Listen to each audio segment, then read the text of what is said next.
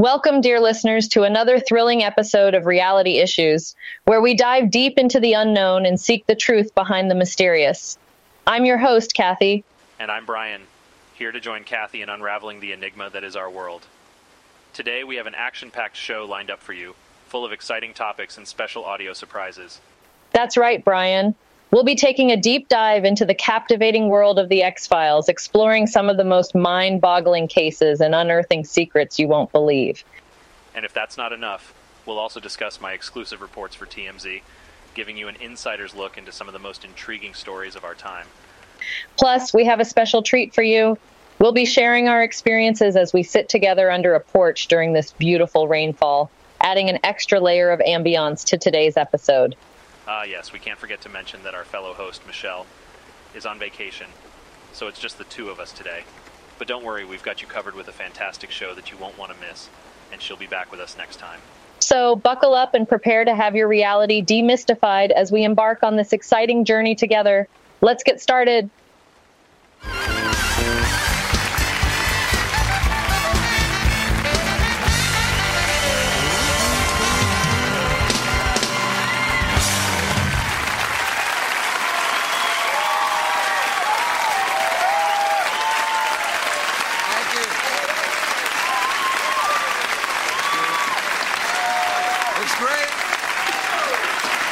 In a world where the line between fact and fiction is blurred, where our understanding of reality is constantly challenged, and where the truth is often stranger than fiction, welcome to Reality Issues, the podcast that dives deep into the realm of reality television and its impact on our perceptions of the world around us. I'm Fox Mulder, or at least an A I voice model of David Duchovny portraying Fox Mulder, your guide on this fascinating journey. Joining me are your regular hosts, Kathy and Brian, who will be unraveling the mysteries and oddities of reality television, one episode at a time. It's been an entire year since Reality Issues first aired in March of twenty twenty-two, and today we're celebrating our forty-third episode. I, for one, have always been a firm believer in the motto, "The truth is out there." But in the age of reality television, where does the truth truly lie? This week, we're recording on Friday, March seventeenth, twenty twenty-three. As we delve into the murky waters of reality T V, we'll explore the many ways in which it shapes our perception of the world and the people within it. Reality television is more than just entertainment. It's a lens through which we view ourselves and others, sometimes distorting the truth beyond recognition. Kathy and Brian will be discussing the latest happenings in the world of reality television, examining the techniques used to create drama and intrigue, and probing the ethical dilemmas that lie beneath the surface of this ever-evolving medium. They'll be offering their unique insights, expert analysis, and engaging conversations that will leave you questioning the very nature of reality itself. Are you ready to challenge your assumptions and expand your understanding of the world we live in? Are you prepared to dive into the unknown, where the line between fact and fiction is not only blurred, but sometimes non-existent? If so, then join us on this extraordinary adventure, where the only certainty is that nothing is quite as it seems. So buckle up, grab your favorite beverage, and settle in for an eye-opening exploration of the world of reality television. You might just discover that reality as we know it is only the tip of the iceberg. Welcome to Reality Issues. Episode number forty-three. Let's get started. What a jerk.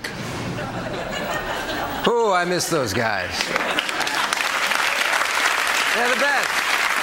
Anyway, we've got a great show for you tonight. Rod Stewart is here, so stick around. We'll be right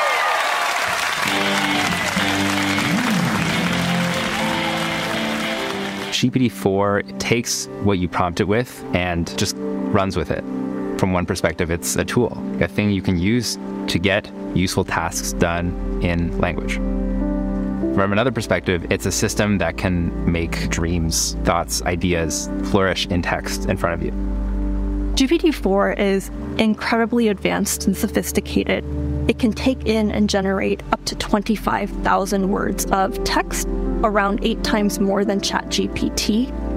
It understands images and can express logical ideas about them. For example, it can tell us that if the strings in this image were cut, the balloons would fly away.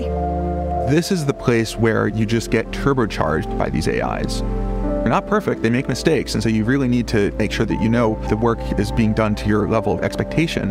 But I think that it is fundamentally about amplifying what every person is able to do. G P T four training finished last August, and everything that's been happening in the past few months up until we've released it has been a giant sprint to make it safer, more aligned, and also more useful. We have put in already a lot of internal guardrails around things like adversarial usage, unwanted content, and privacy concerns. And when we release a model, we know things are not done. We know we have to learn. We know we have to update. We know we have to keep improving all the systems around it to make it suitable for society. To me, the most compelling use cases of these technologies will come from starting with a real human need. The obvious one where these systems have really incredible potential is in education. G P T four can teach a huge range of subjects. Imagine giving a fifth grader a personal math tutor with unlimited time and patience. It's a great tool to bring learning to everyone in a way that is personalized to their skill level. G P T four brings the dream of having the most useful, helpful assistant to life. It's really about adding as much value to everyday life as possible. The partnership that OpenAI has with Microsoft is to shape this technology into something that's going to be useful for the world. The power of A I, hopefully, is that it can help us be more productive, which ultimately leads to better quality of life. The development of the transistor, of the computer, of the internet, the semiconductor industry, all the programming languages, everything came together to produce A I technology. And while it is very limited, it is already easy to imagine what the impact of a successor many generations down the line will look like. We think that G P T four will be the world's first experience with a highly capable and advanced A I system.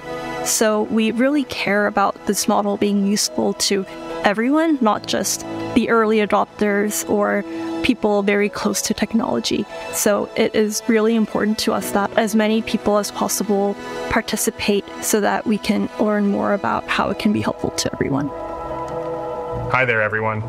It's Nathan Fielder here, and welcome to the Reality Issues podcast, a captivating audio adventure where your hosts, Kathy and Brian, use the themes and messages of reality T V to delve into our collective understanding of the world around us.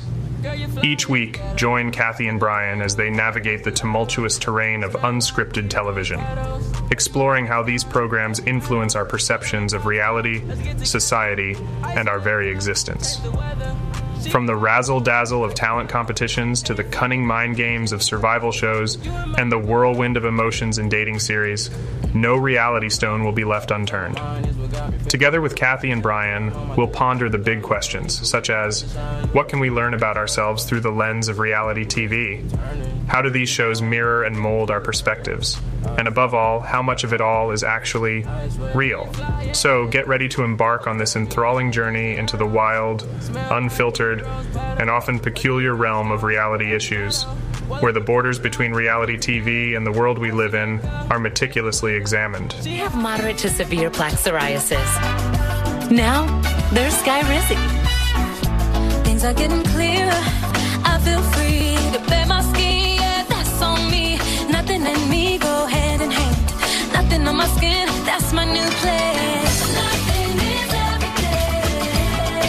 Achieve clearer skin with Skyrizi. Three out of four people achieve ninety percent clearer skin at four months. In another study, most people had ninety percent clearer skin even at four years. And Skyrizi is just four doses a year after two starter doses. It's my mom, so I just gotta say, nothing is everything. Serious allergic reactions and an increased risk of infections or a lower ability to fight them may occur. Tell your doctor if you have an infection or symptoms, had a vaccine, or plan to.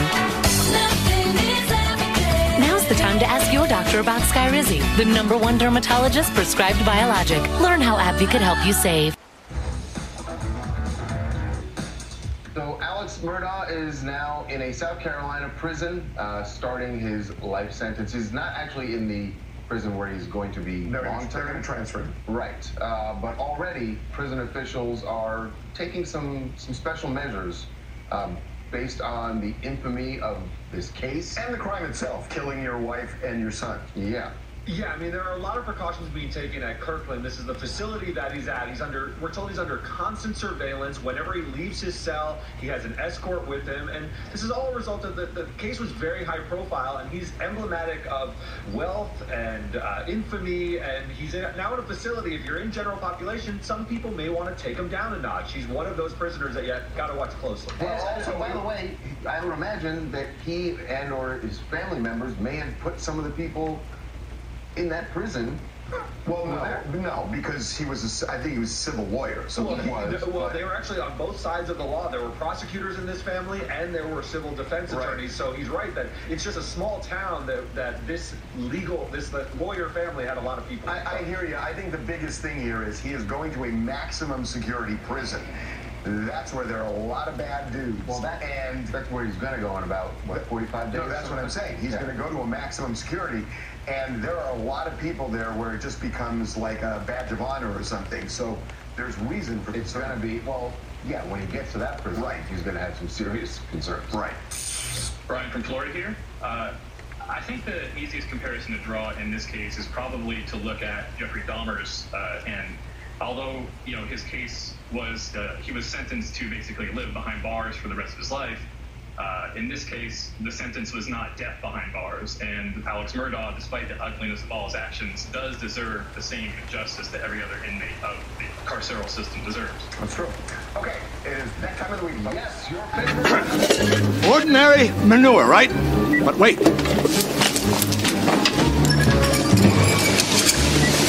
Thanks to my agri-waste fuel conversion system, what was once manure is now a clean-burning fuel pellet.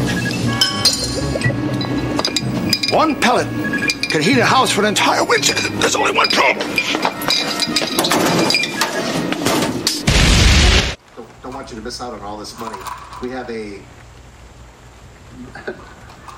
You say it, George. Not on your life. Featuring three...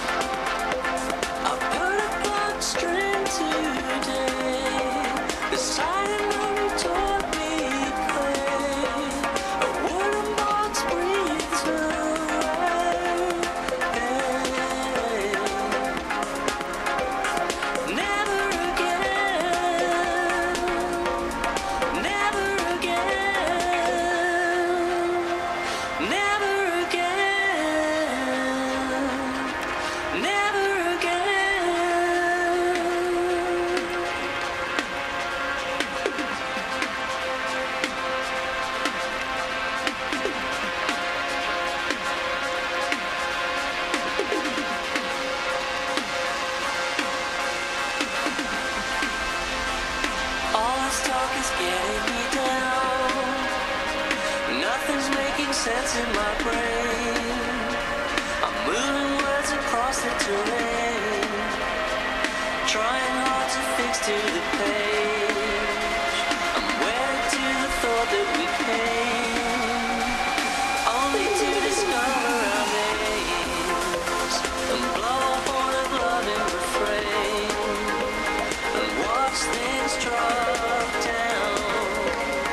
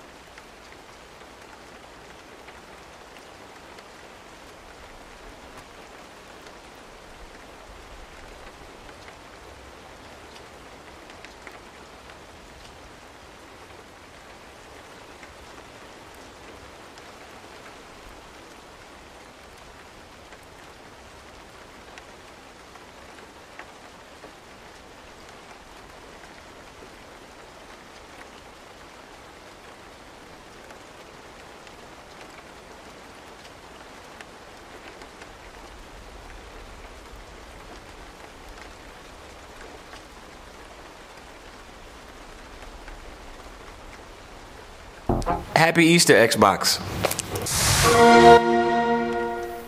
In the world of conspiracy theorists, The X-Files is not just a television show, but a window into the real-world government cover-ups and conspiracies.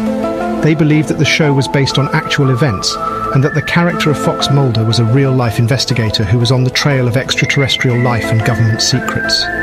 We believe that The X-Files was a warning from insiders who wanted to expose the truth about the government's involvement with aliens. There's so much evidence out there if you know where to look. We just need someone like you, Adam, to connect the dots and expose the truth. As a documentarian, I'm always looking for new angles to explore the intersections of power and society, so I decided to take up their challenge and investigate whether there was any truth to their claims. Ladies and gentlemen, David Duchovny! What I found was a complex web of conspiracy theories, government documents and testimonies that suggest that The X-Files was more than just a television show. It was a coded message from insiders who wanted to expose the truth about extraterrestrial life and government cover-ups.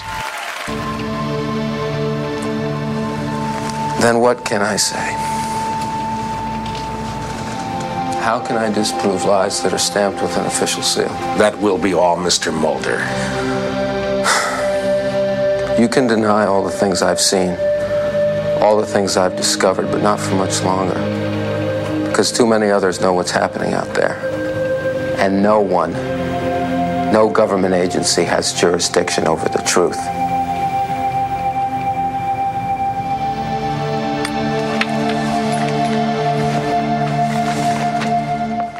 Thank you. In Dreamland Parts one and two, the character of Fox Mulder finds himself trapped in a body swap with a man named Morris Fletcher. As Mulder tries to navigate this strange new reality, he looks at himself in the mirror and sees not his own reflection, but that of Fletcher.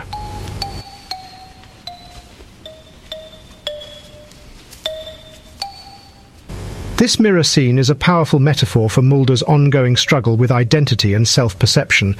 Throughout the X-Files series, Mulder has often been depicted as a lone crusader, driven by his relentless pursuit of truth in the face of overwhelming government conspiracies and cover-ups. But in this episode, Mulder is forced to confront the ways in which his sense of self has been shaped by external factors, from his government handlers to his own internal demons.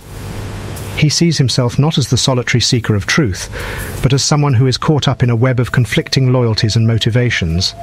He struggles to reconcile his personal desires with his professional obligations and to come to terms with the ways in which his identity has been shaped by external forces. As Mulder stares at his reflection in the mirror, he sees not just the face of Morris Fletcher, but the face of his own doubts and fears. He is forced to confront the ways in which his sense of self has been shaped by external factors, and to grapple with the reality that he may not be the lone crusader he thought he was. What are you doing? The mirror scene in Dreamland Parts one and two is a powerful moment that captures the complexity of Mulder's character and his ongoing struggle with identity and self-perception.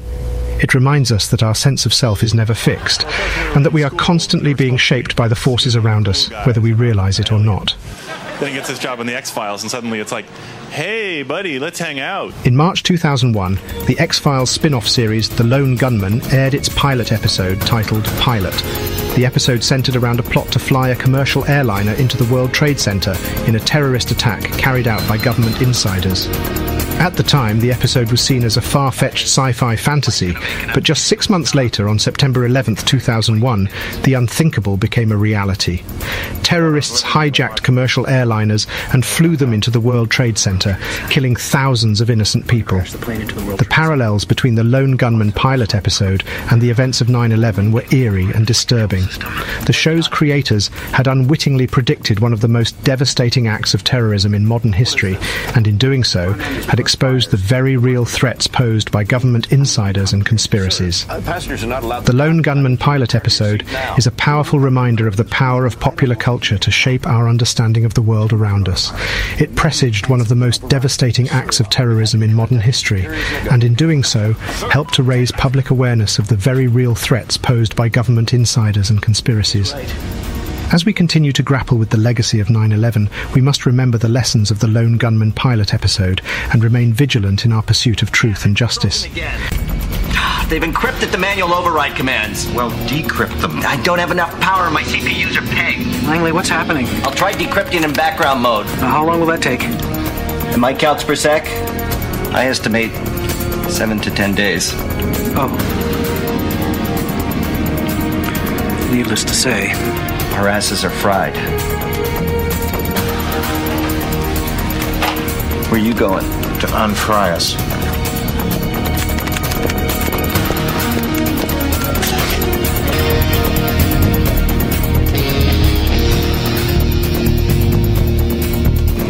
All right, try cutting electrical power. I've thought of that. I've thought of everything. Ladies and gentlemen, this is your captain speaking. We're experiencing some, uh, some technical difficulties up here. At this time, we'd like you all to return to your seats. And kiss your asses goodbye. Finally, we're getting close. I know, I know. New York Center. This is Atlantic National Flight two six five Heavy. We are declaring an emergency. We have one hundred ten souls on board, sixteen thousand pounds of fuel, and no dangerous goods or cargo to report. Come on, Fro Hickey. The fronts have failed, haven't they? There's still hope. Hope my next turnout's as nice as my last one.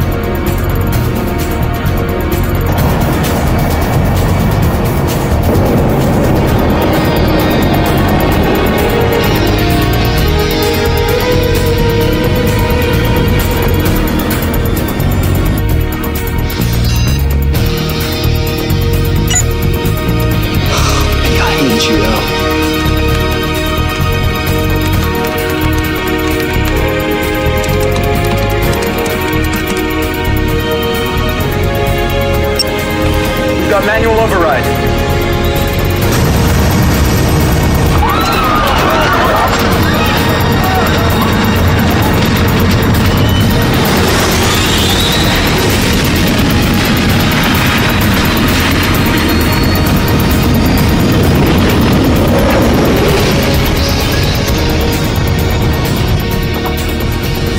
can't get to the F B I. We'll go public. With your testimony, we can break this conspiracy wide open.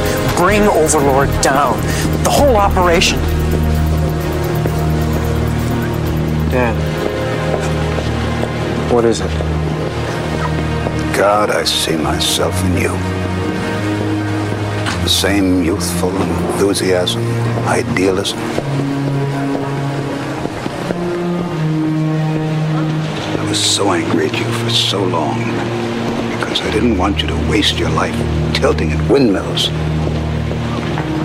But I, I see now that you've got something I never had. You're a brave man, John. You're not going to testify. You're going to let them cover this up.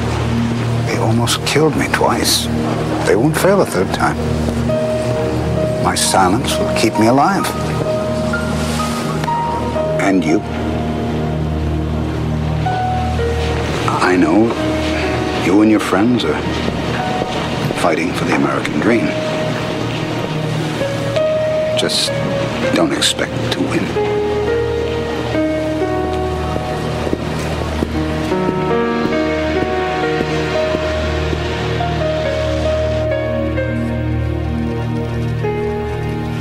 So we're going with this then? We can't do it. We don't have the proof. And then we don't have a lead story for this week's issue. Yeah, we do.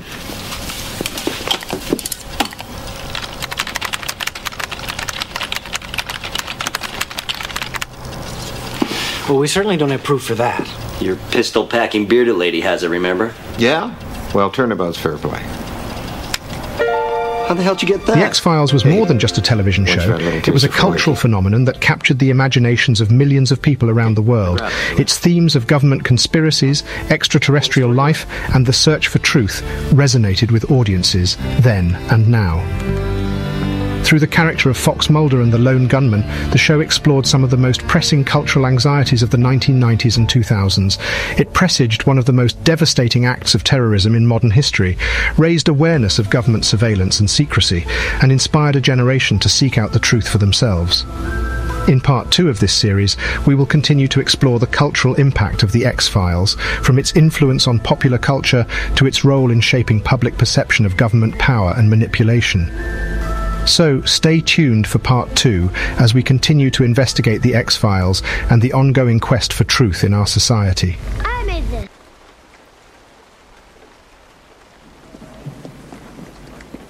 Sir, I formally convey my presence.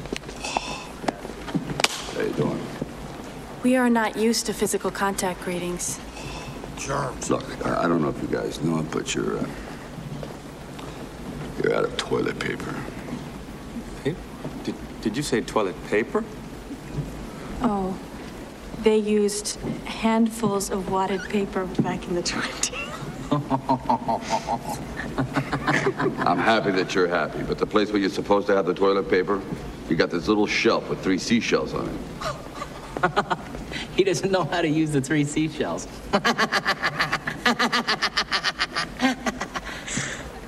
can see how that could be confusing. I won't believe it. Is that you, Spartan? No. Zach? Zach Lamb? What happened to you? I got older. My God. I remember when you were a snot-nosed rookie pilot. They finally grounded me. Shit. You're a damn good pilot. You are fined two credits for a violation of the verbal morality statute. I'll be right back. They seem to be friends, yet he speaks to him in the most profane manner. Well, if you had read my study, you would know that this is how insecure heterosexual males used to bond. I knew that. Thanks a lot, you shit brain. You are fined. You are fined for repeated violations of the verbal morality statute. So much for the seashells. See you in a few minutes.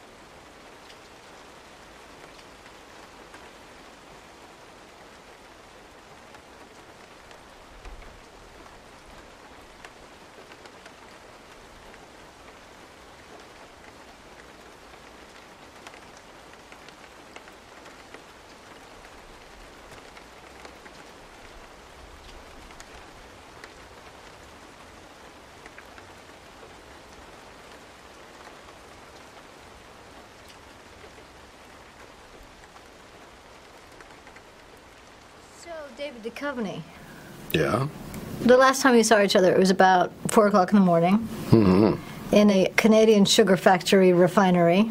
I thought that was private, but go ahead. Okay. Where are we now?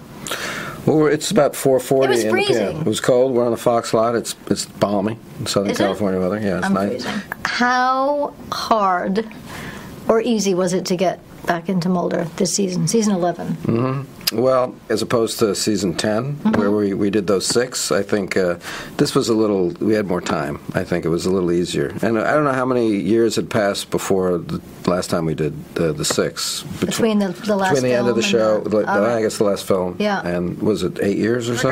And now it was just two years, so... I don't know. I think we felt weird coming back. Well, I felt weird, too, because my hair was the wrong color and the parting was wrong, which really threw me.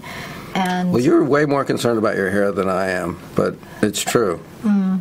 There's more of it to be concerned about. There's more of your hair? Yeah. Well, it's, it's hidden. Hmm? Oh, no, but even in a wig, yeah. it's longer than this is riveting conversation. Yeah. And how about you? Gillian Anderson. Anderson. At what point in the season did you... I, I wouldn't know how to put it, really, but... Um, Get into character? I think maybe no. episode ten? No? Let's say find Scully.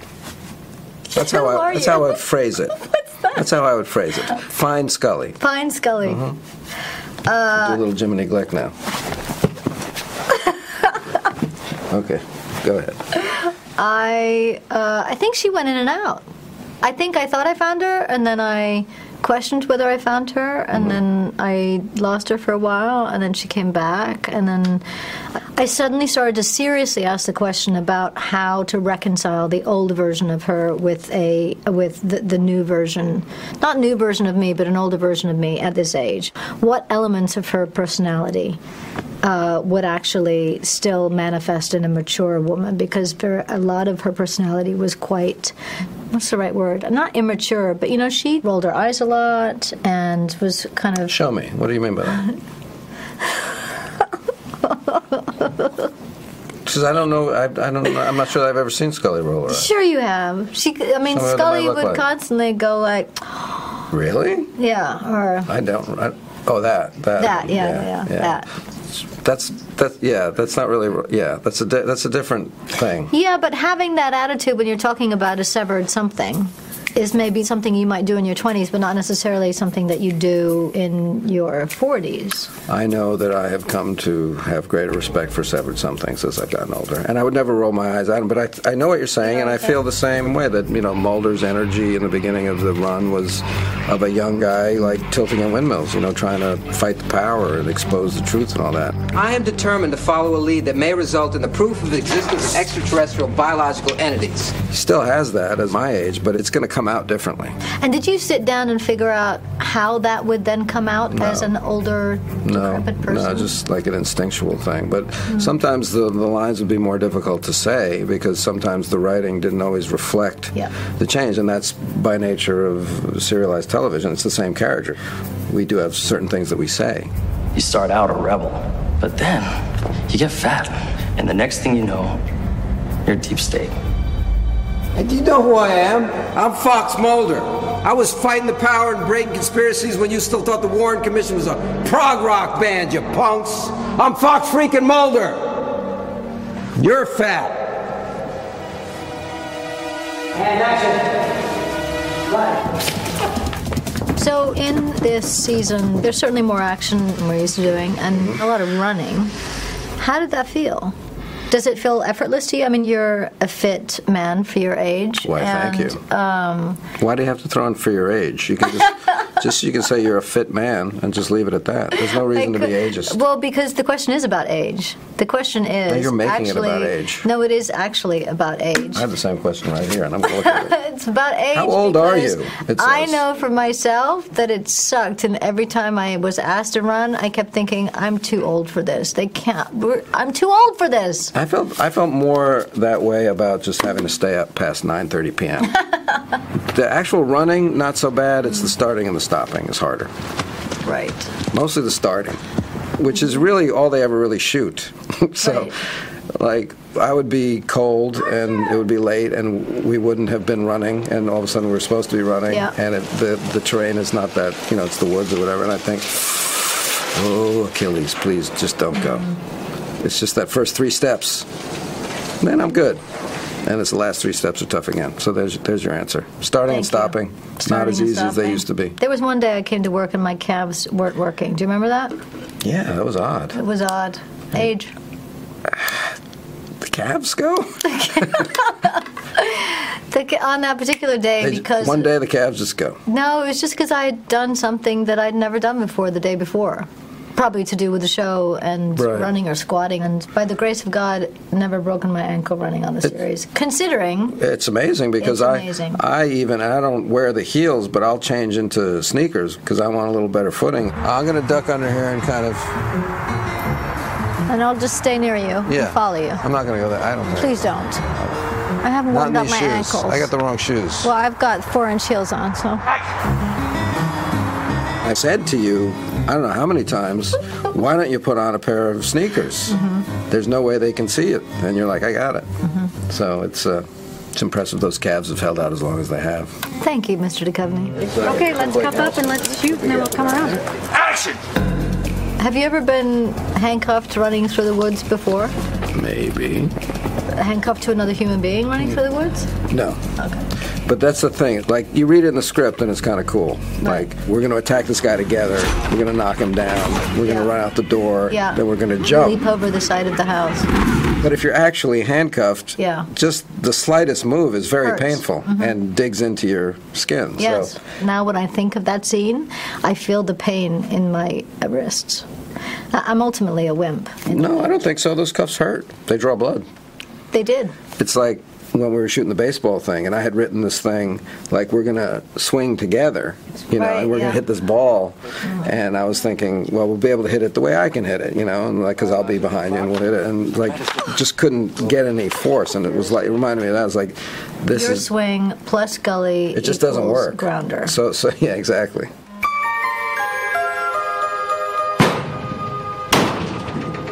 In Darren's episode, Mulder goes Sasquatch hunting in a ghillie suit. Hello? Which doesn't seem romantic, although I think it is quite charming and romantic. But my question is, if not a Sasquatch hunter in a ghillie suit, what is Scully looking for?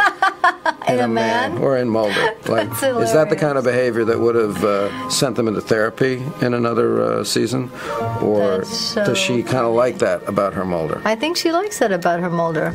Well, this is romantic. Isn't it?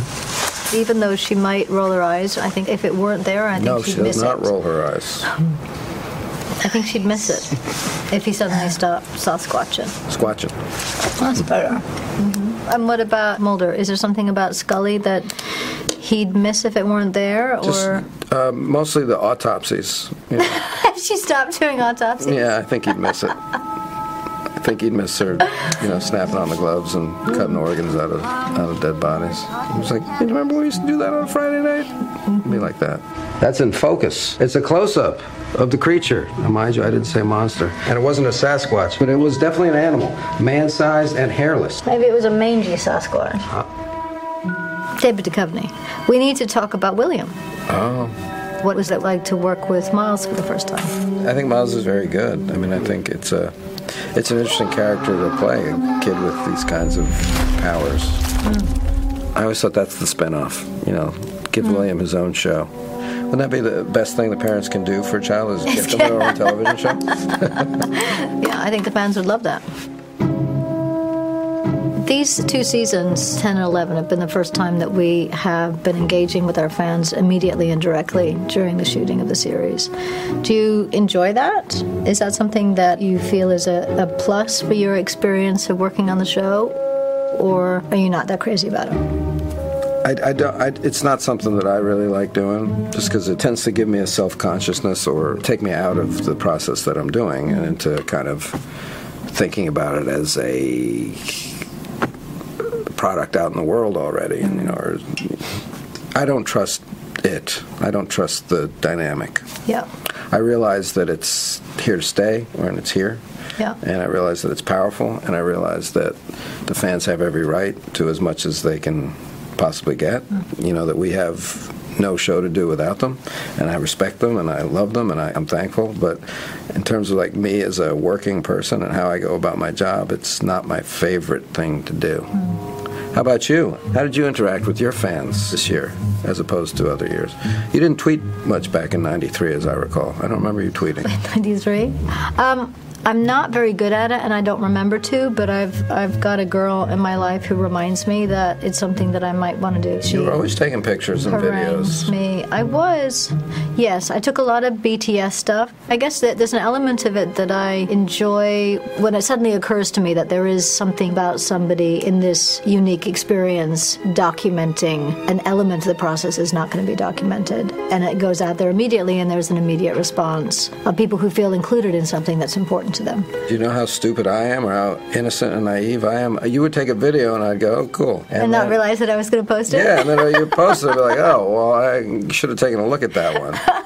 You know? Well, you, you never complained, so I thought you were okay with whatever. I am okay. I, I'm, yeah. You know, none of it was yes. terrible, but it was like, yes. I never think to do it. And action! Cats get up. So you have a dog named Brick who has his own Twitter account. Mm. He sometimes seems more active on it than you are. Definitely. Does he have a special phone that he, how does his paws, what what happens there? Does he have a special computer he that does. has like paw-size keys? Well, he wants to sponsor a phone. You know, so that he gets, oh, he wants to get money to advertise. Oh, that's so why he, he keeps posting stuff. Yeah, just so he's just he's just raising his followers in his profile. Right. How many followers does he have? Um, does he have more than you? I don't think so. I think he's got like ten thousand followers. Yeah. That's quite good for a, a dog. Mm-hmm. Do you want some ear protection, David? It's close up on my head. Don't you think I see in my ears? Throw it in there really deep, maybe not. Yeah. Never really, really shove them in there, Dave. What if we were both sucked into the belly of a spaceship, and then that was the end of the X-Files? Wouldn't that be a great way to end? And it went... No? You don't know? I don't know. Yeah, no, I, I see what you're doing. What was your reaction to the last few pages of the finale? My reaction was, wow. Yeah, we didn't get the final pages till... The final night. The night. The night, yes, indeed. Yeah, it was kind of difficult to figure out what my emotions... Both as Scully and my emotions as an actor were around that being the ending, given that it's such an open-ended ending. How do you feel about that? I mean, there are ways to get to an ending. Mm. One is to kill people, and one is to birth them. You know, it's like a new mm. beginning or an ending. So I mm. thought, well, interesting. And then especially with the revelation from the, uh, the first episode that C S M had a hand in William, I thought it was an interesting uh, addition. I think it's uh, surprisingly hopeful for our um, show. Mm-hmm. You know, so I think in that way, it's kind of cool. Don't you see, Mulder? It's over now. It's over because of you.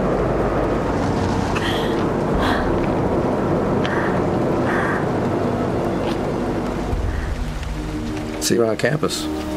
Goodbye, Mister Duchovny. Pleasure working. We'll be talking. We will.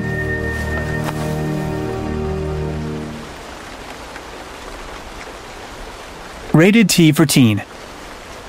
Happy Valentine's Day to all of my Dance Central three fans out there. Grab a partner, but keep it on the dance floor. Only on Kinect for Xbox three sixty.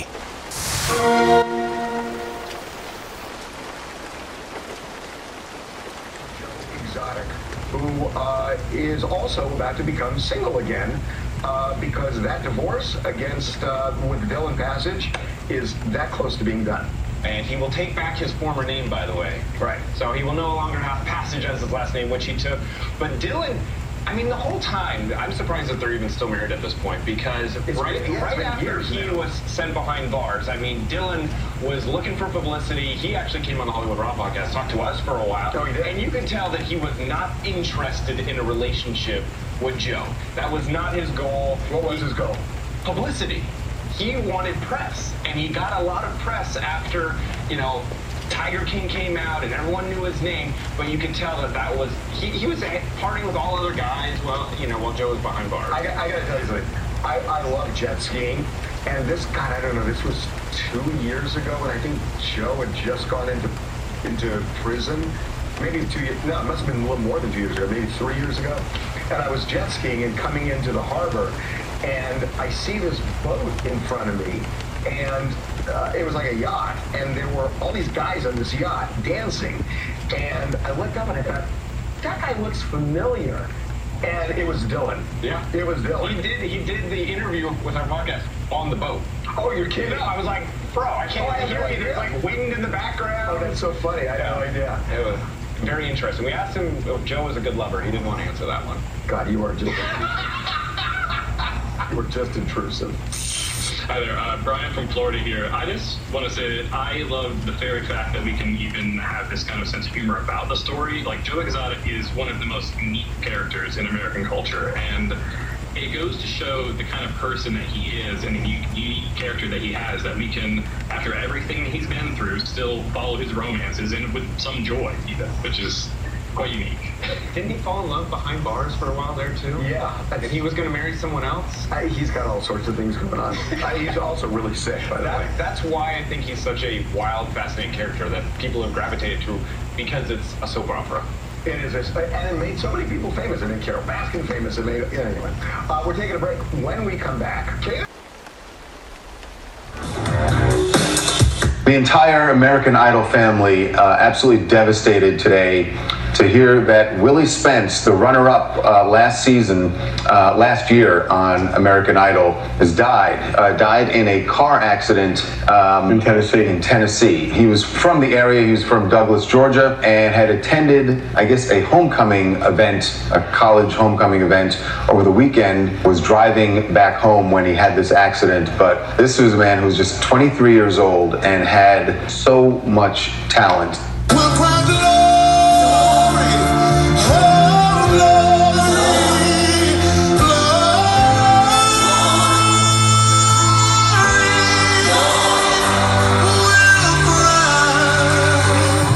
Actually a favorite of American Idol, you guys. People loved his positivity, his energy, and even hours before this tragic accident happened, he was singing on his Instagram. I mean, just such a recognizable, amazing voice. And I actually spoke to the family, who of course are devastated by this tragedy. He was only twenty-three years old, had so much other things that he wanted to accomplish with his life. Um, but kind of like you said, Charles, I was told that he was uh, driving home home from Tennessee to where he was living, Atlanta, um, and apparently it's the family's understanding that earlier that day he had a flat tire, had gotten it fixed apparently.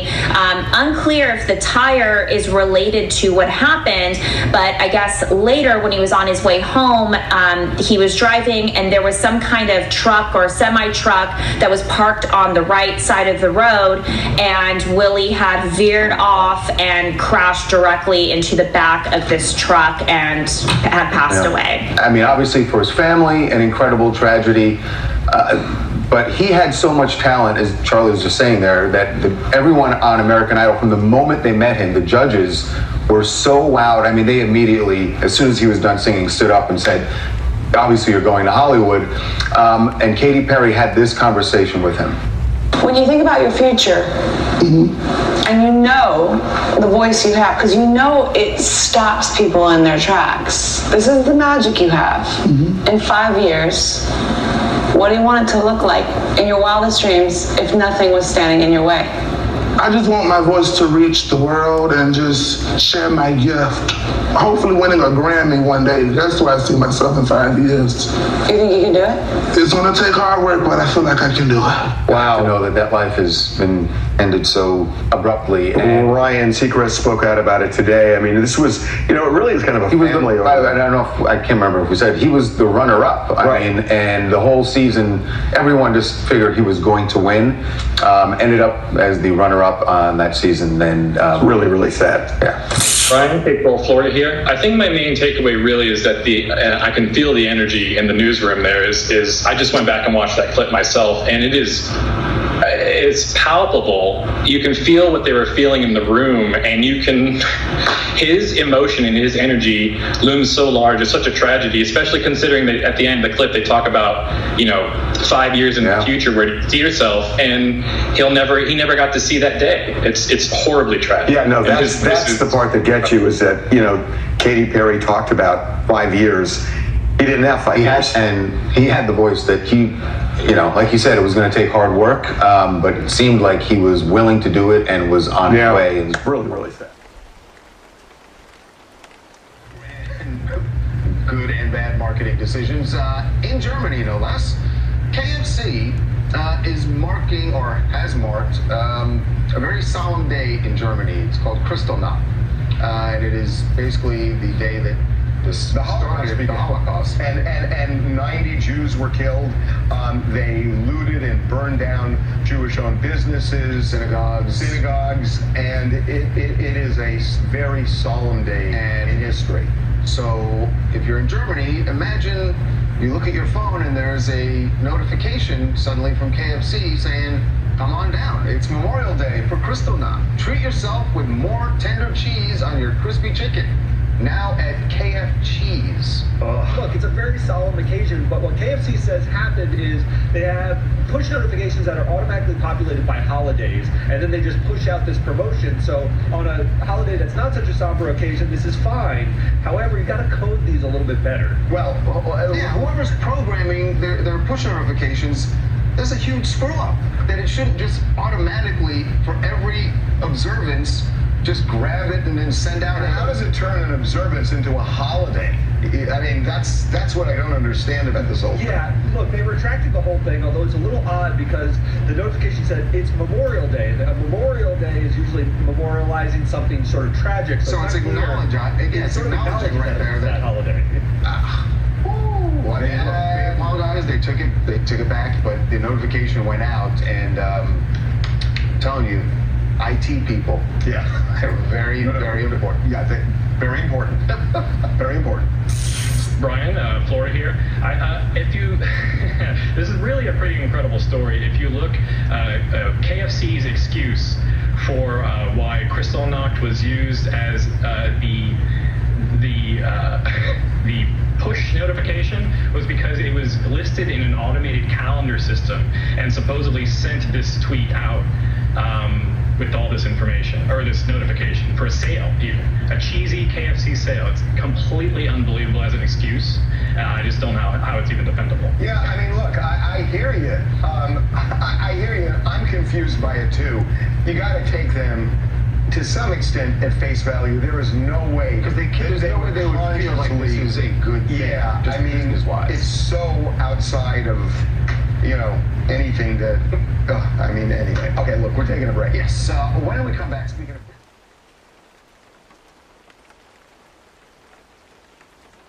who have connections to Queen Elizabeth, who are honoring her. Uh, Harry Styles, performing last night at Madison Square Garden, obviously had to take some time out to honor the Queen, um, and here's how we chose to do it. From my heart, my heart was some very sad news today, the passing of Queen Elizabeth the Second. Please, join me in a round of applause for seven years of service.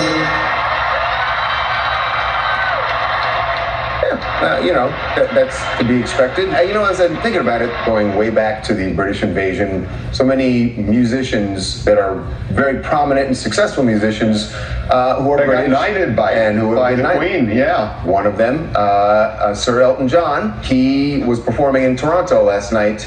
And this is what he had to say about the Queen's past. It's been inspiring recognition to be around. I've been around her, it's fantastic. And she left the country to by Braves and examples by World Trade Center, decency and genuine care and warmth. I was seventy-five, she's with me all my life, and I feel very sad that she wasn't with me anymore. But I'm glad she's at peace, and I'm glad she's at rest, and she deserves it.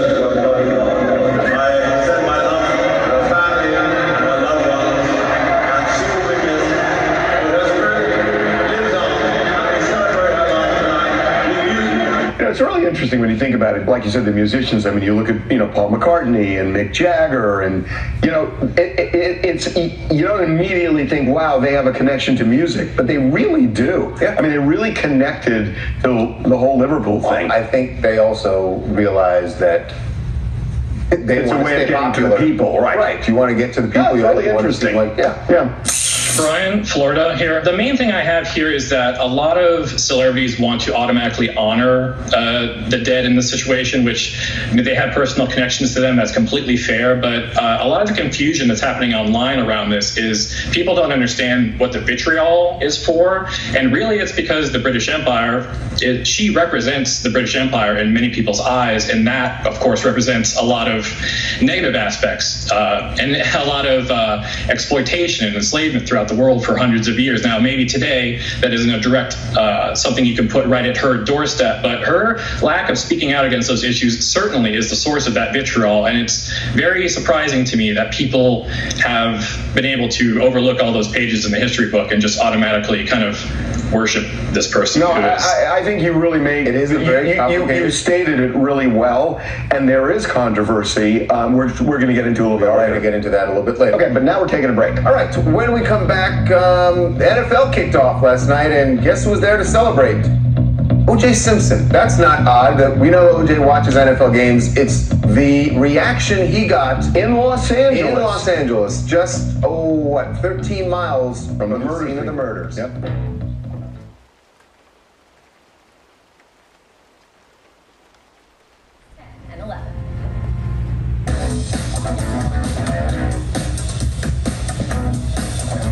Welcome back to T M Z Live, and Kris Jenner found herself on the hot seat. Now, I think we should say up front, she knew she was going to be on the hot seat. She knew. knew going in she knew this whole to this thing. appearance on Late Late Show with James Corden that they were going to do this bit. So they hooked her up, hooked her up to a lie detector test, and then asked her a bunch of questions. Most of them just fun, but there was one question that everybody, I'm glad they asked it because it's something people talk about all the time. What was her involvement in Kim's sex tape? Did she strike the deal for Kim? A lot of people think that she actually helped Kim pull off that deal and obviously made them like, because she's a master business person. Right. Um, she's denied that, said that she didn't have anything to do with it. There are reasons which we'll get into why that wasn't very believable, but here's what happened when she was asked on a lie detector. Are you ready for this next question? I don't know. I'm gonna show it to Cardi just to see her reaction. I'm sweating. Oh my God. Okay. Here we go. Okay.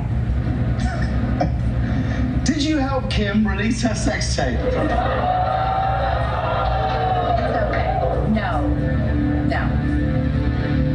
Ooh. Of course it's true.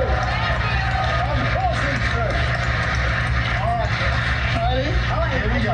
We cleared that up. Oh, did you? Did we? Did you? We cleared it up.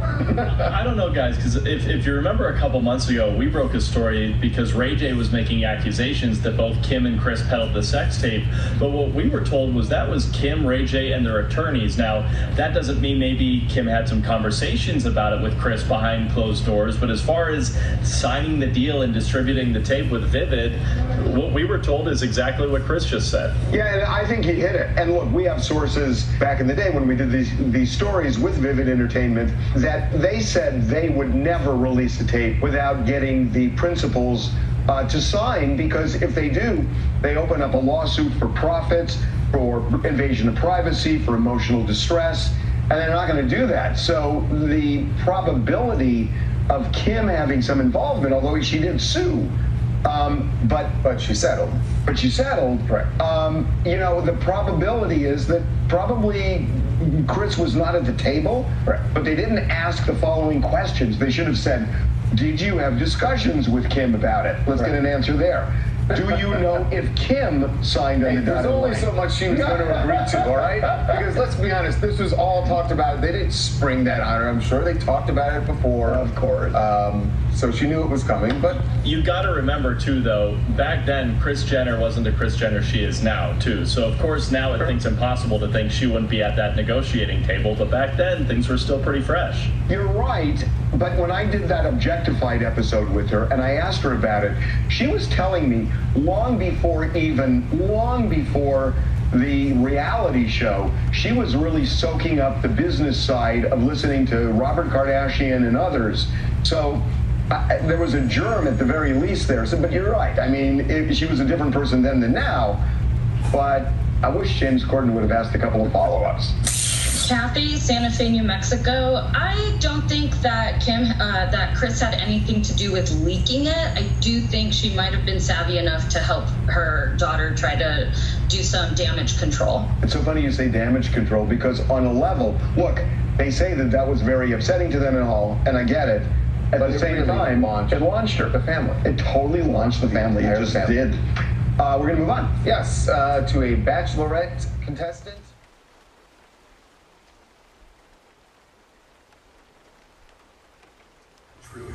When you start with care, you get a different kind of bang. We are just about set for the wrap-up of our two-game series between the Braves and the Oakland A's here at Oakland Coliseum. Chip and Jeff, great to be with you. For Braves baseball partner, we've worked together for a long time. I've known forever you are an Atlanta legend, but something I didn't know about you and found out last night, you are a cult hero here in Oakland. How in the world did that happen? It's tough to do, but it's called mind your fans, Chip. But no, so I was part of the Kansas City Royals when we came here to Oakland, and the fans, there's not, you know, we've seen it last night. It's not packed here, but the fans that are here are loud. And so the right field crew just wore me out for a game and a half. Mm. I was sick of it, so I wrapped two hundred dollars in a baseball. And I went out in like the fourth, fifth inning, and I sent it up in the stands and threw it up and said, beer, bacon, and uh, hot dogs on me. And next thing you know, they started going crazy for me. They were all pumped up, doing everything. So we come to the Wednesday day game, and, you know, they come to every game. That's the impressive thing. And then this happens right here. I hit a double in the right center gap. And, you know, they were they were talking with me, giving me things. And I literally get to second base, and look, they are going crazy. Cliff Pennington, shortstop, was like, what in the heck, going nuts? So we started this relationship. two thousand thirteen, I come back out, and I bought them a bunch of pizzas out there. We started this thing called Bacon Tuesday. They knew I loved bacon because we were talking about it. So they made these T-shirts, did the whole thing. We had a rain delay. They all came over by the dugout, got all these pictures. You can see the people in the dugout so confused on our team. What the heck's going on? And then, of course, it's section one forty-nine they're at. And last night I got an opportunity to go out there and see everybody again. And this is just a great crew. I'm telling you, they love the Oakland A's. And they love bacon. You can see they made a bunch of different stuff last night. Uh, you can see cinnamon roll bacon, all this guy, that's Will, one of the main guys there. I gave them uh, some money for some beers last night, and here's a great pick. And this kind of says, look, one of the guys has a little boy now uh, that's there, but I mean, these are huge fans, and it was such a such a cool experience to be able to do something and then keep it going ten to eleven years later. I mean, a lot of them reached out to me when this schedule came out to make sure I was coming out last night to Bacon Tuesday. Anybody who says there aren't great... That was a great feature. You had such a great time last night. As we're set for game two here on a sunny day in Oakland, California, this is Ken Waldachuk making his second big league start, facing the defending world champion Braves, who won ten to nine here last night. Ronald Acuna Junior leads off for the Braves, and we are underway.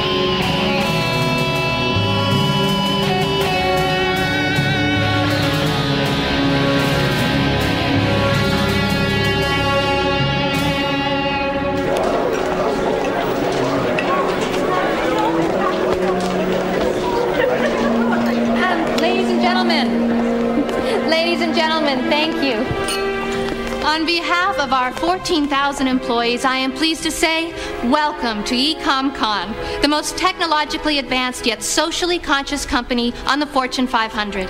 Yeah, right. In this state-of-the-art research and development center, we're taking the next step in computer processor evolution, and we're creating a new age of innovation and customer service. How about a new age of invading your customers' privacy? Sir, are you sure you're on the right tour? Yeah, why don't you tell us about that Octium four chip you're developing? Well, the um, Octium four is our latest high-speed processor. It's uh, capable of six point eight gigaflops. That's nearly seven billion calculations per second. I mean, tell us the truth. How the Octium is secretly designed to keep tabs on the users.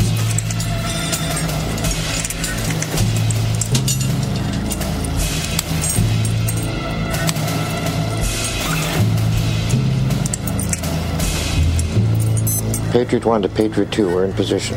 It's got a tiny little modem embedded in each processor, see? So that it can upload your files onto the internet. And your credit history, and your tax bracket, and your social security number. All neatly packaged for these robber barons. Sir, I don't know if this is the proper form. And another thing. Patriot two. We're in position. Shut up already. Uh... Is there peanuts in this?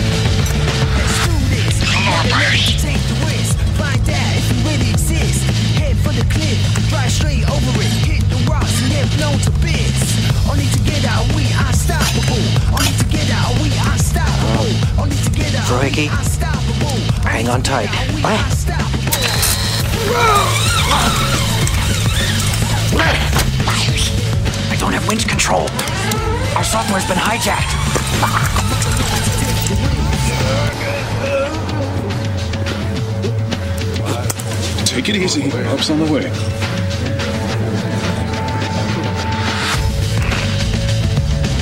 What the hell is this?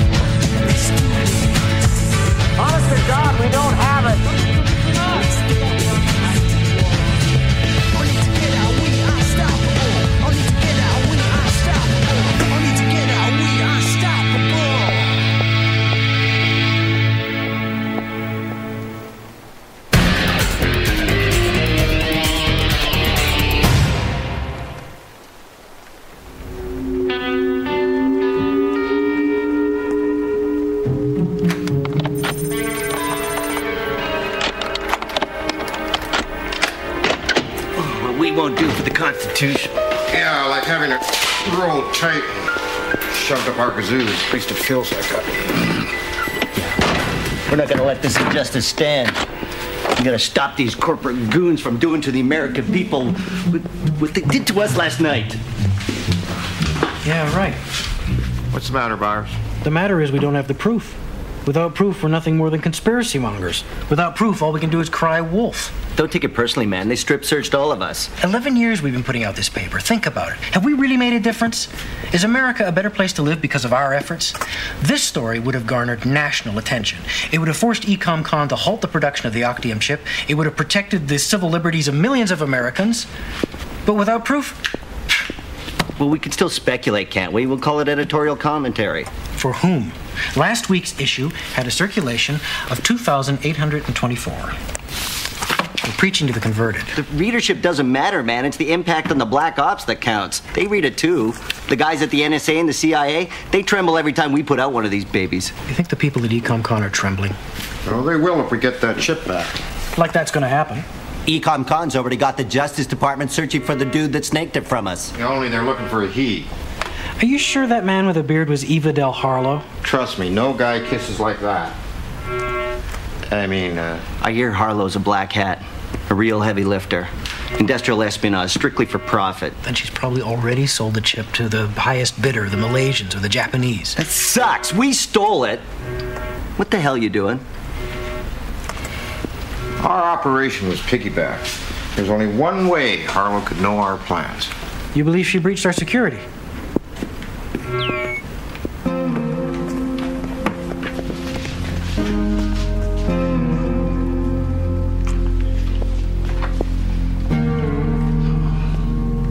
Testing one, two, three, you bitch! That's twice today I've been violated. That's it, man. Total war. Salt the earth.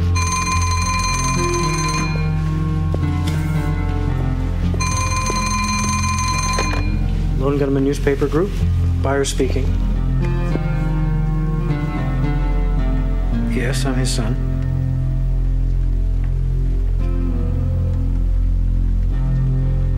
Bertram R. Byers.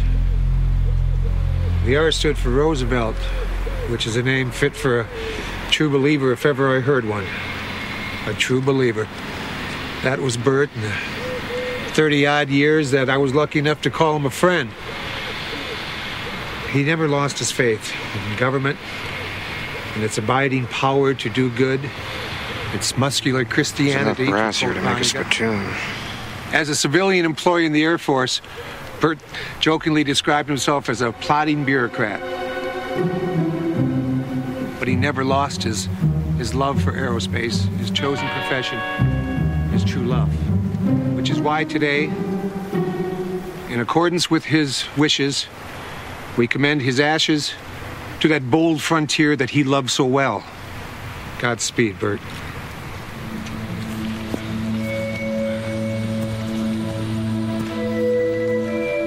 Would you do the honors? Five, four, three, two, one. Ignition.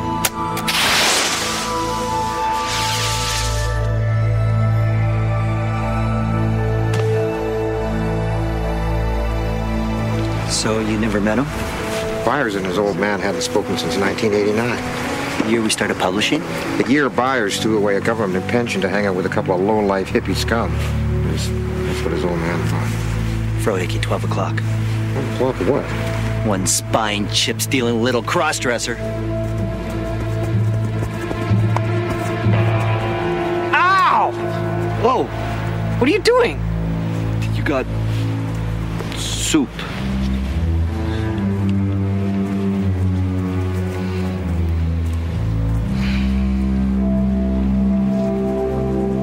Next time, leave the crack pipe at home. Hey, buddy. Nice service. Looks like your old man had a lot of friends in high places. Yeah, maybe we could plant bugs on a couple of them. Or maybe now's not the time. I'm about ready to get out of here. John, we met once years ago. I'm Ray Helm. I worked with your father. Oh, Mister Helm, your eulogy was very nice. Thank you. I meant every word of it. I was hoping you and I could talk about him. I realize you hadn't seen each other in some time. I'm just not sure what there is to talk about. We could talk about how he died. According to the police, his car ran off the road. Like I said, we could talk about that. It happened here. Police rule it a single car accident. There are no witnesses to it, but based on the lack of skid marks... Their explanation was your father fell asleep at the wheel and ran off the road. But you don't believe that. You're not saying my father killed himself. I'm saying he was murdered. I don't know where Bert was headed. I don't know that it mattered. Just so he was driving a lonely stretch of road. A perfect place for an ambush.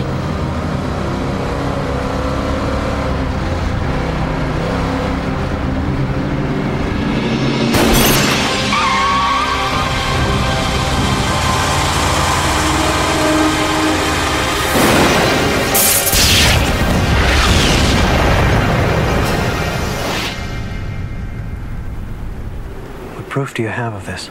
Absolutely none, which is exactly the way these people would manage it. The people your father and I worked for. Government? But why? Why my father? He was a company man. He was a good man. He had a conscience. Sometimes that's a problem in our line of work. Meaning what? Last time I spoke to him, he was upset about something he'd found out. He wouldn't tell me what. Hold up. Something... Uh, something's funky here. You're telling us the government is behind this? You're the government. If you're anything like your father, I knew you'd want to know.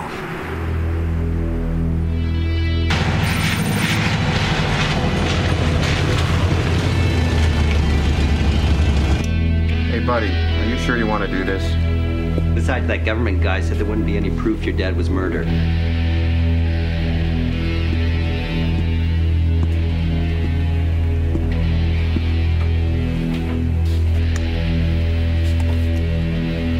If he was murdered, there'd have to be a reason for it. Mister Helms said maybe he knew something.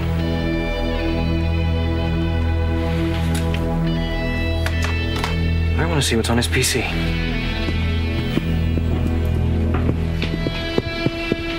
Whoa! Whoa! Son of a... Get this carpet's wet. Like it's been cleaned. Check it out. Well, the good news is there's no annoying passwords to crack. Uh, what's the bad news? There's no nothing else either, only an operating system. Someone cleaned house. Erased everything and defragged this puppy. Try a sector editor. See if you can find any recently deleted files. D I N G O. Delete commands up the wazoo. Hey, wait, what about this one? Looks like a D O D file. Scenario twelve D. Text file.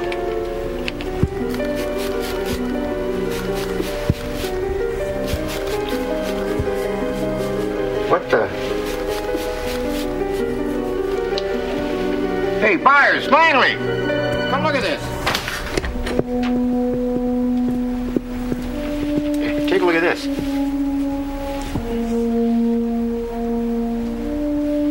That's blood, and a lot of it.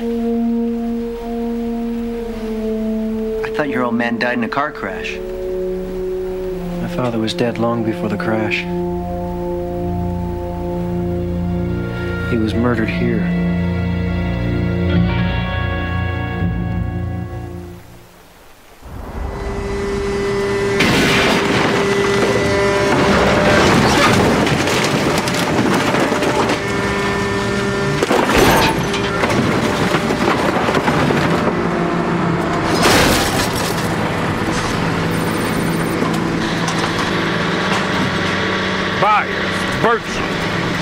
ninety-two Caprice.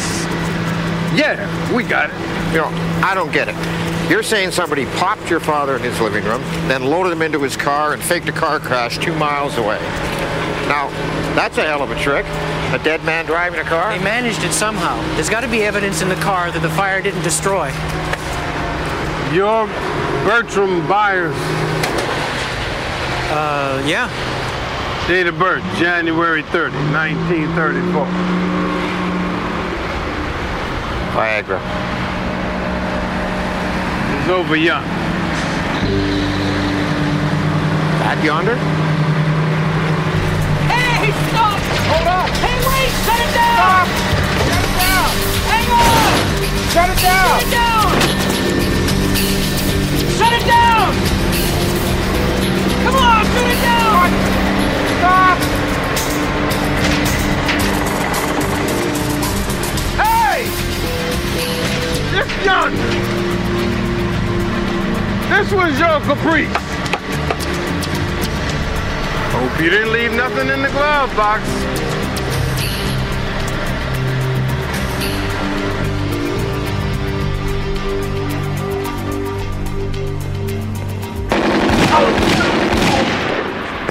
Nice shooting. Have you seen Kimmy?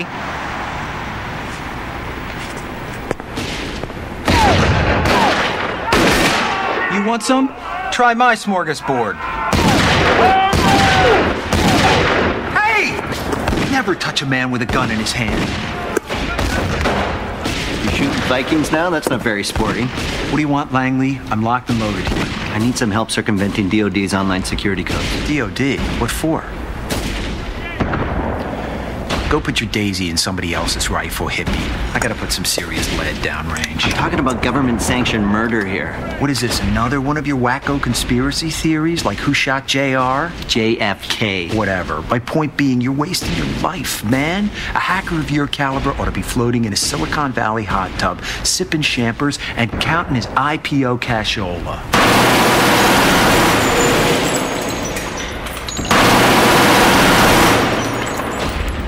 Hi, Chihuahua, who's that? Fellow hacker. Her name's Eve Harlow. I liked you better with a beard. Where's our chip? Chip? What chip? That Octium four is rightfully ours. Give it the hell back. You got an Octium four? And what did you three stooges plan to do with the chip? Give it sixty minutes. Expose the truth in your silly little rag. The American people have a right to know.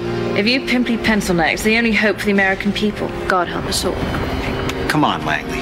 Let's go do some real hacking.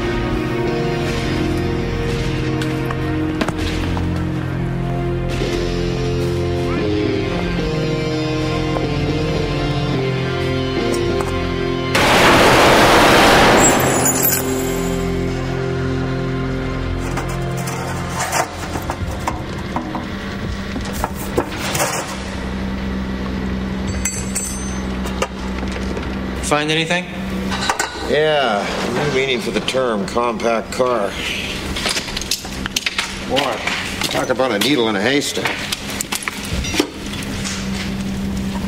If there is any evidence in this hunk of junk, we're going to be hard-pressed to find it. We'll find it. And then what? Then you'll be happy? Not sure I understand the question. What's the best thing that could come out of this investigation as far as you're concerned? You find out that your father was going to blow the whistle on the government. You find out they killed him for it.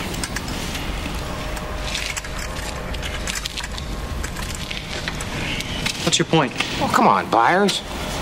We both know that you and your father didn't see eye to eye. You're hoping you'll find out he was someone you could respect. But what if he wasn't?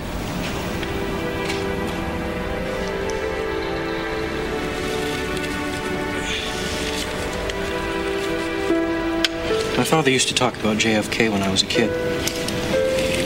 Camelot, a government as good as its people, an American dream. I don't know when or why he stopped believing in it, but those stories made me who I am. They made me believe in the promise of our country. Truth, justice, the American way. Someone has to expose those that would destroy that dream. Someone has to write the stories they don't want you to read. why I teamed up with you guys. You're true believers. And I thought it was for the chick throw-off. Look, all I'm saying is I don't want you setting yourself up for disappointment. I'm saying make peace with your father in another way.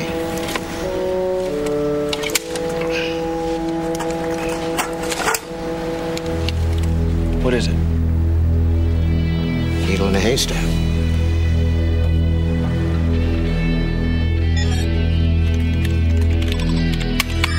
We're in. A piece of cake. Well, Granny could hack this site. Okay, we're to next.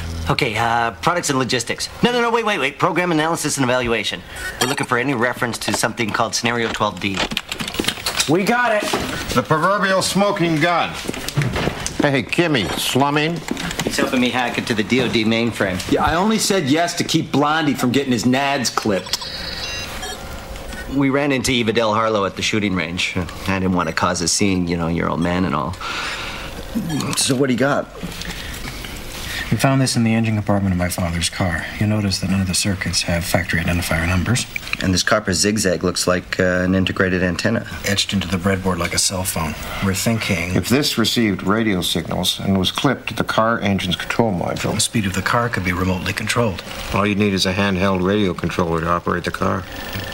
And make it look like a dead man was driving. Huh? Yes, I am the king. Numero uno, baby. Mm-mm. Find something? Yeah, I wound up in some government think tank's upload directory. Here's your scenarios, ladies. These look like counterterrorism scenarios, war games developed for the Defense Department. What's scenario twelve D?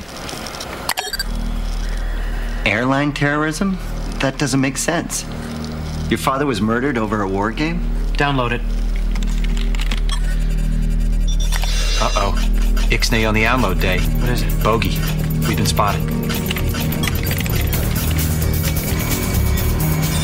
Sir, we've got an intruder. I'm tracing. They're running some real-time intrusion detection. Somebody knows we're in. We should ditch. Keep downloading. These guys are murderers, buyers. Give it some thought, man. I've isolated their bitstream, D S L, D C Metro trunk. Compromised their cookie. Stay with it. They're scanning our services. We're almost there. Keep going. I'm on board. Scanning for vitals. I'm bailing. They're scanning our file system. Need that file. Here we go. Address data file. Oh, my God. They found a data file. They're gonna get our address. They'll be busted through our door. Keep downloading.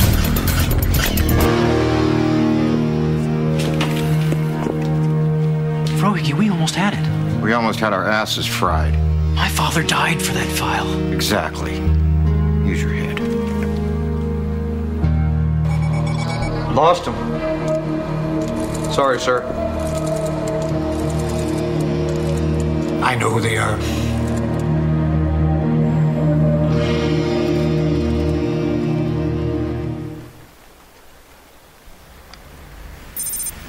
What do you say we call it a night, Byers? Oh, it's too late for that. Ah, sun just came up. Come on, Byers. I'll buy you a grand slam.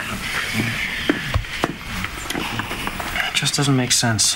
What doesn't make sense? The blood in my father's house. Buddy, we've been through this. They shot him. Why? Why go to the trouble of... faking a car accident so perfectly, so convincingly, when you're starting with a body that's got a bullet hole in it? Maybe your dad put up a fight. Maybe it wasn't his blood.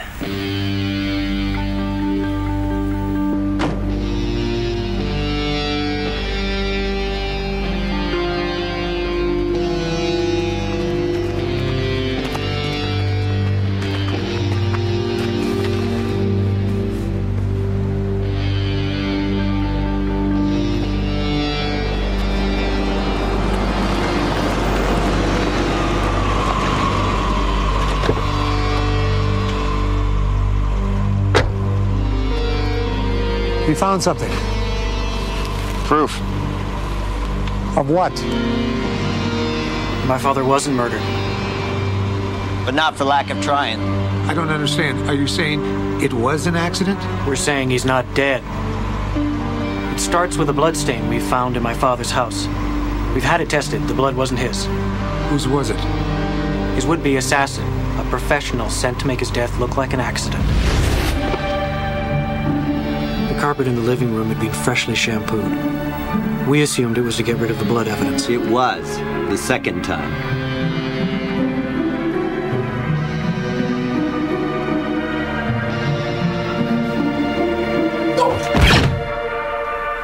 He shot himself? Some professional. Hey, government contractor. In the aftermath, Dad realized he was in danger. I imagine his first impulse was to run.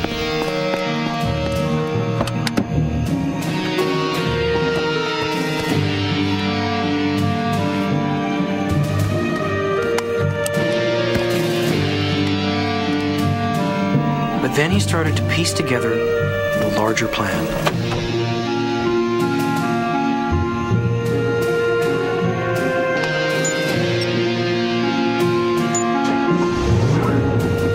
Found the remote control that the assassin had attached to his car. Someone was going to great lengths to fake his death in a car accident, to murder him without arousing suspicion. So he came up with his own plan. Dad knew whoever would go to such lengths would only stop if he were dead. So he made it look like he was.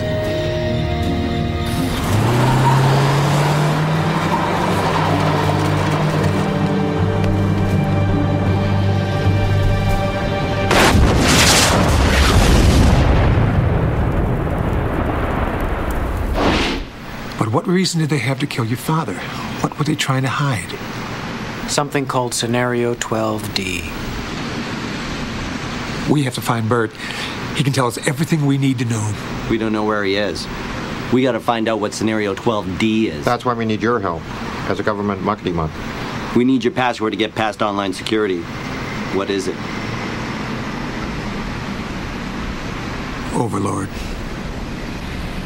Cool. Whatever I can do to help. Good. I'll catch up with you later.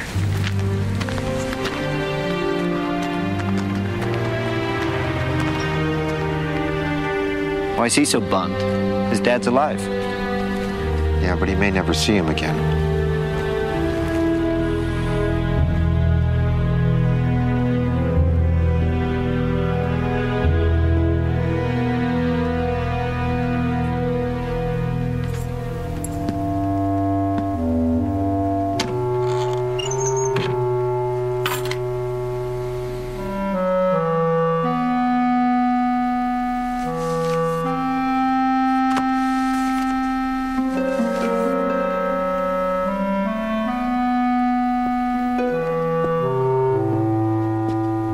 John.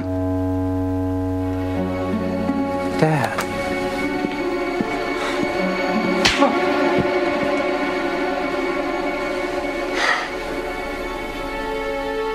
What the hell are you doing? Why can't you stay out of this? Leave me buried. What is Scenario twelve D? We know it's a war game scenario, that it has to do with airline counterterrorism. Why is that important enough to kill for? Because it's no longer a game. But if some terrorist group wants to act out this scenario, why target you for assassination? Depends on who your terrorists are. The men who conceived of it in the first place. You're saying our government plans to commit a terrorist act against a domestic airline? There you go. Indicting the entire government as usual. It's a faction. A small faction. For what possible gain? The Cold War's over, John, but with no clear enemy to stockpile against, the arms market's flat. But bring down a fully loaded seven twenty-seven into the middle of New York City, and you'll find a dozen tin pot dictators all over the world just clamoring to take responsibility and begging to be smart bombed. I can't believe it. Th- this is about increasing arms sales. Mm-hmm. When? Tonight. How are you going to stop them? Why didn't you tell the world this? Go to the press. You think I'd still be drawing breath thirty minutes after I made that call? The press? Who's going to run this story? We would. This? This is birdcage liner. Wild-eyed crap right up there with Elvis is an alien and two-headed babies. You obviously read it. Don't be so damn naive. You think this is going to save the world?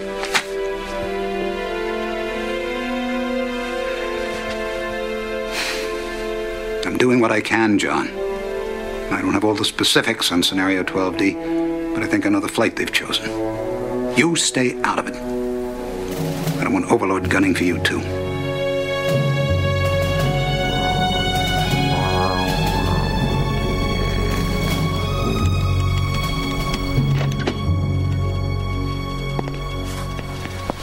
Feeling better?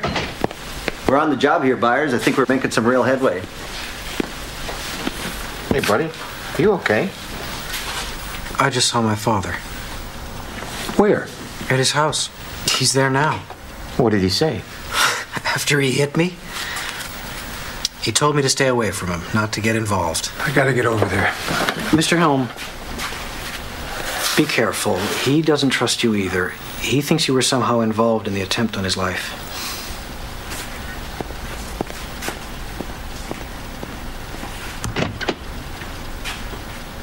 What the hell are you doing? What if Helms is involved? What if he's using us to get to your father? You might have ratted out on your dad. That was their plan. Put the son in danger, and you flush the father out of hiding. We had a couple of portable hydrocarbon sniffers. Where are they? What? Buyers? Somebody get that?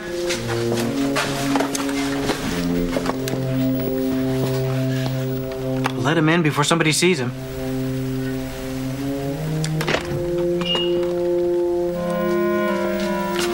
Oh, yeah.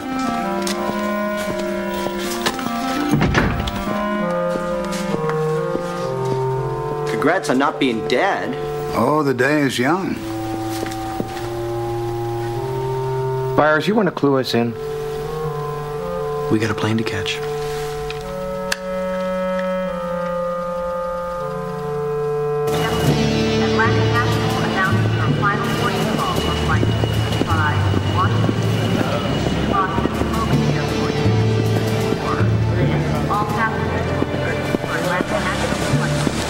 Is there anyone you recognize?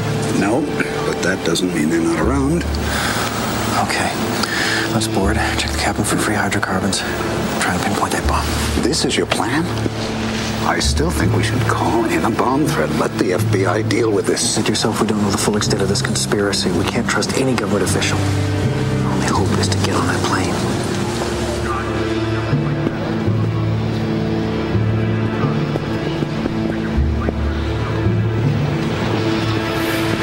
They're boarding. Then that's two problems solved.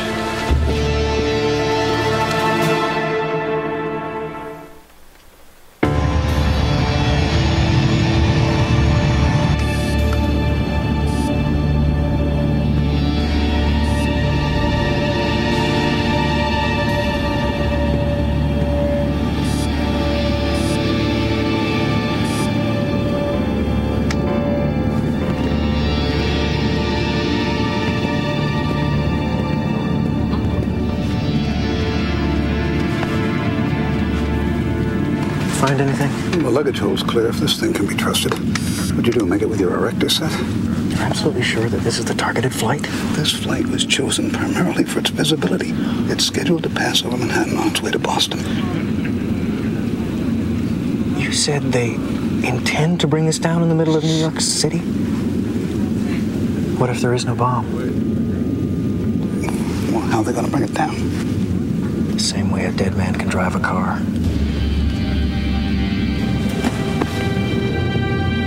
What do you mean, no bomb? Langley, I need you to hack into the aircraft's onboard navigation system. We need to know where we're headed.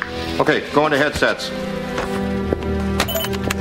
I'll clone the airphone's carrier. Make them think we're sending a ground air fax. That's one twisted Star sixty-nine. I'll just get ready to ride the wave, hippie boy. Just get me on that plane and I'll get you autopilot access. How are you going to do that? Airline telemetry systems use processors similar to those found in C B radios. I'm in. We got ourselves a convoy. What's your progress? I've hacked into the flight control system output. With a little bit of help. It's what the brains of the plane is telling the little black box. Course heading, attitude hold, yaw, axis stabilization. What? What? What the heck's that? Is that what it looks like? I think it is what it looks like. What does what look like? Modem protocols. Remote access. Somebody on the ground's flying your plane. Bogey, sir. Keep your course. We need to know our flight plan. I'm mapping the data now.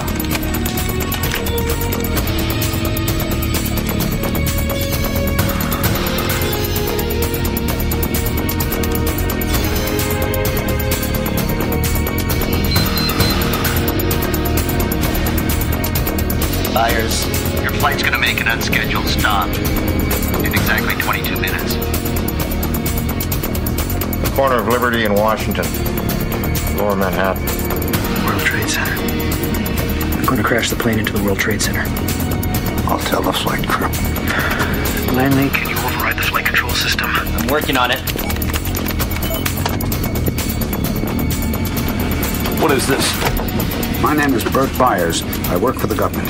I believe this plane has been commandeered. Sir, uh, passengers are not allowed in the cockpit. I need you to return to your seat now. You don't have control of this plane, and I don't know if we can get it back.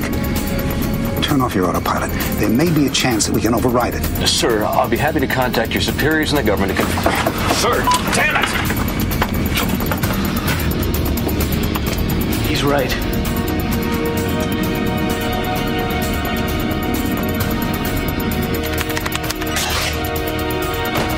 Frozen again. They've encrypted the manual override commands. Well, decrypt them. I don't have enough power. My C P Us are pegged. Langley, what's happening? I'll try decrypting in background mode. Now, how long will that take? In my counts per sec, I estimate seven to ten days. Oh. Needless to say, our asses are fried. Where are you going? To unfry us.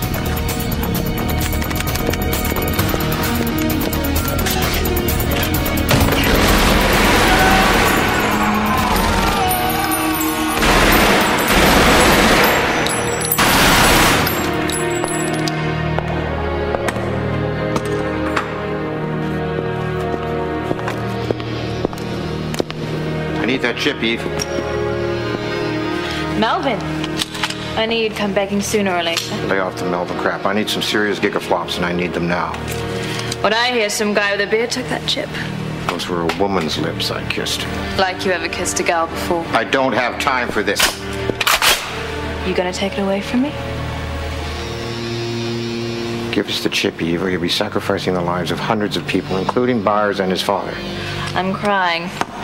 Yeah, you're one real tough cookie.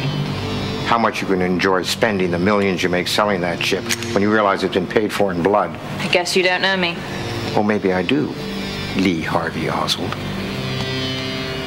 Your name, Eve Adele Harlow, is an anagram of Lee Harvey Oswald. Some joke. I know who you really are, sugar. And I can tell the world in my silly little rag.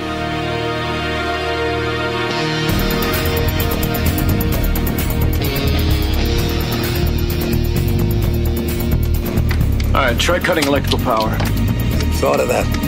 I've thought of everything. Ladies and gentlemen, this is your captain speaking. We're experiencing some, uh, some technical difficulties up here. At this time, we'd like you all to return to your seats. And kiss your asses goodbye. Finally, we're getting close. I know, I know.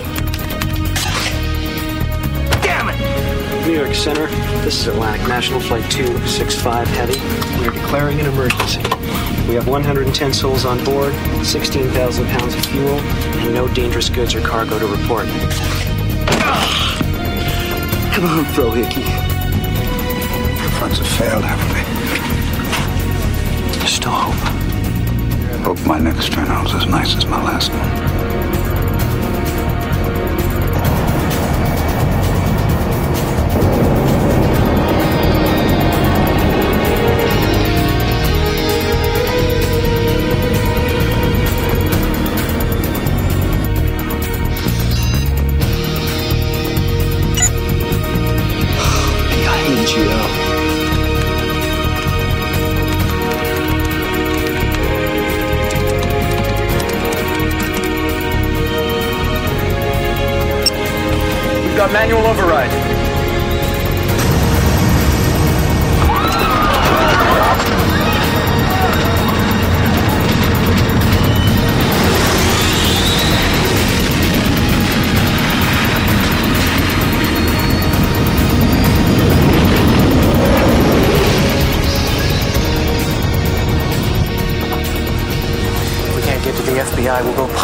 your testimony, we can break this conspiracy wide open, bring Overlord down, the whole operation.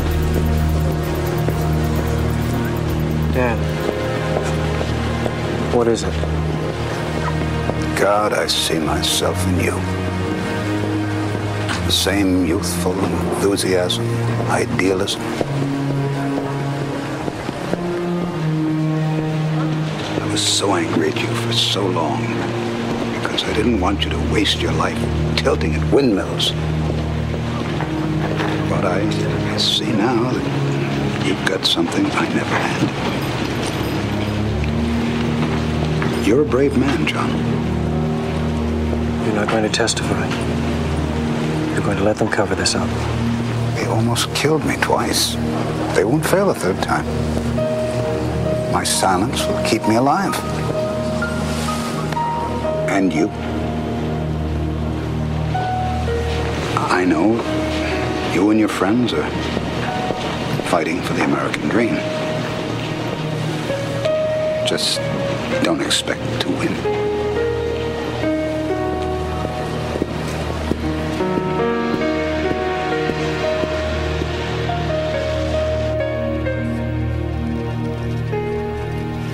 So we're going with this then?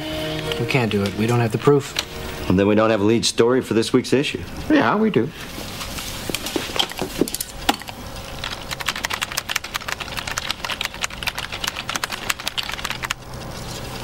Well, we certainly don't have proof for that. Your pistol-packing bearded lady has it, remember? Yeah? Well, turnabout's fair play. How the hell'd you get that? Hey, once you've had a little taste of Frewicki. Okay, I grabbed it, I ran. Come on, we got a story to write.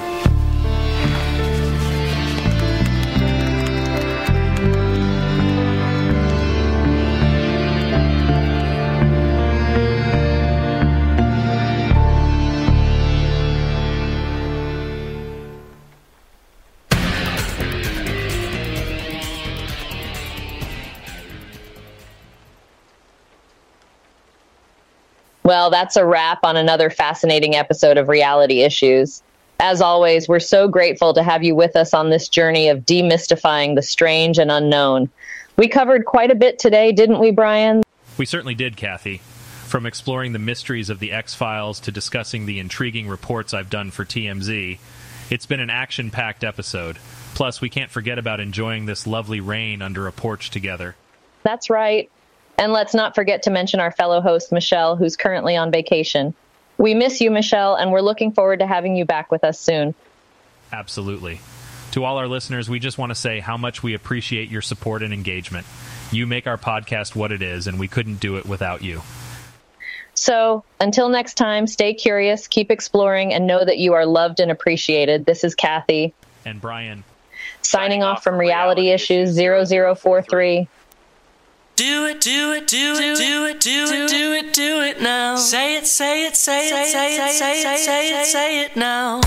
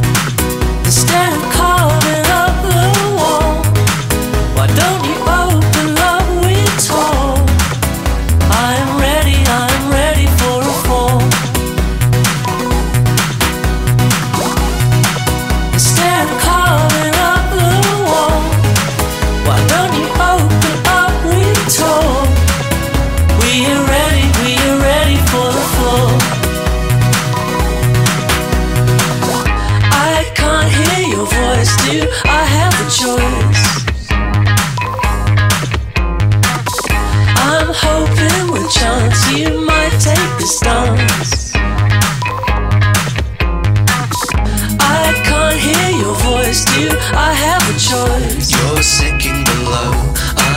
losing my force. I'm hoping with chance you might take the stance. You're my number one guy. Instead of calling up the wall, why don't you open up with twelve? I'm ready, I'm ready for a fall. Instead of calling up the wall, why don't you open up with twelve? We are ready, we are ready for a fall. I can't hear your voice, do I have a choice? You're sick in the low, I'm using my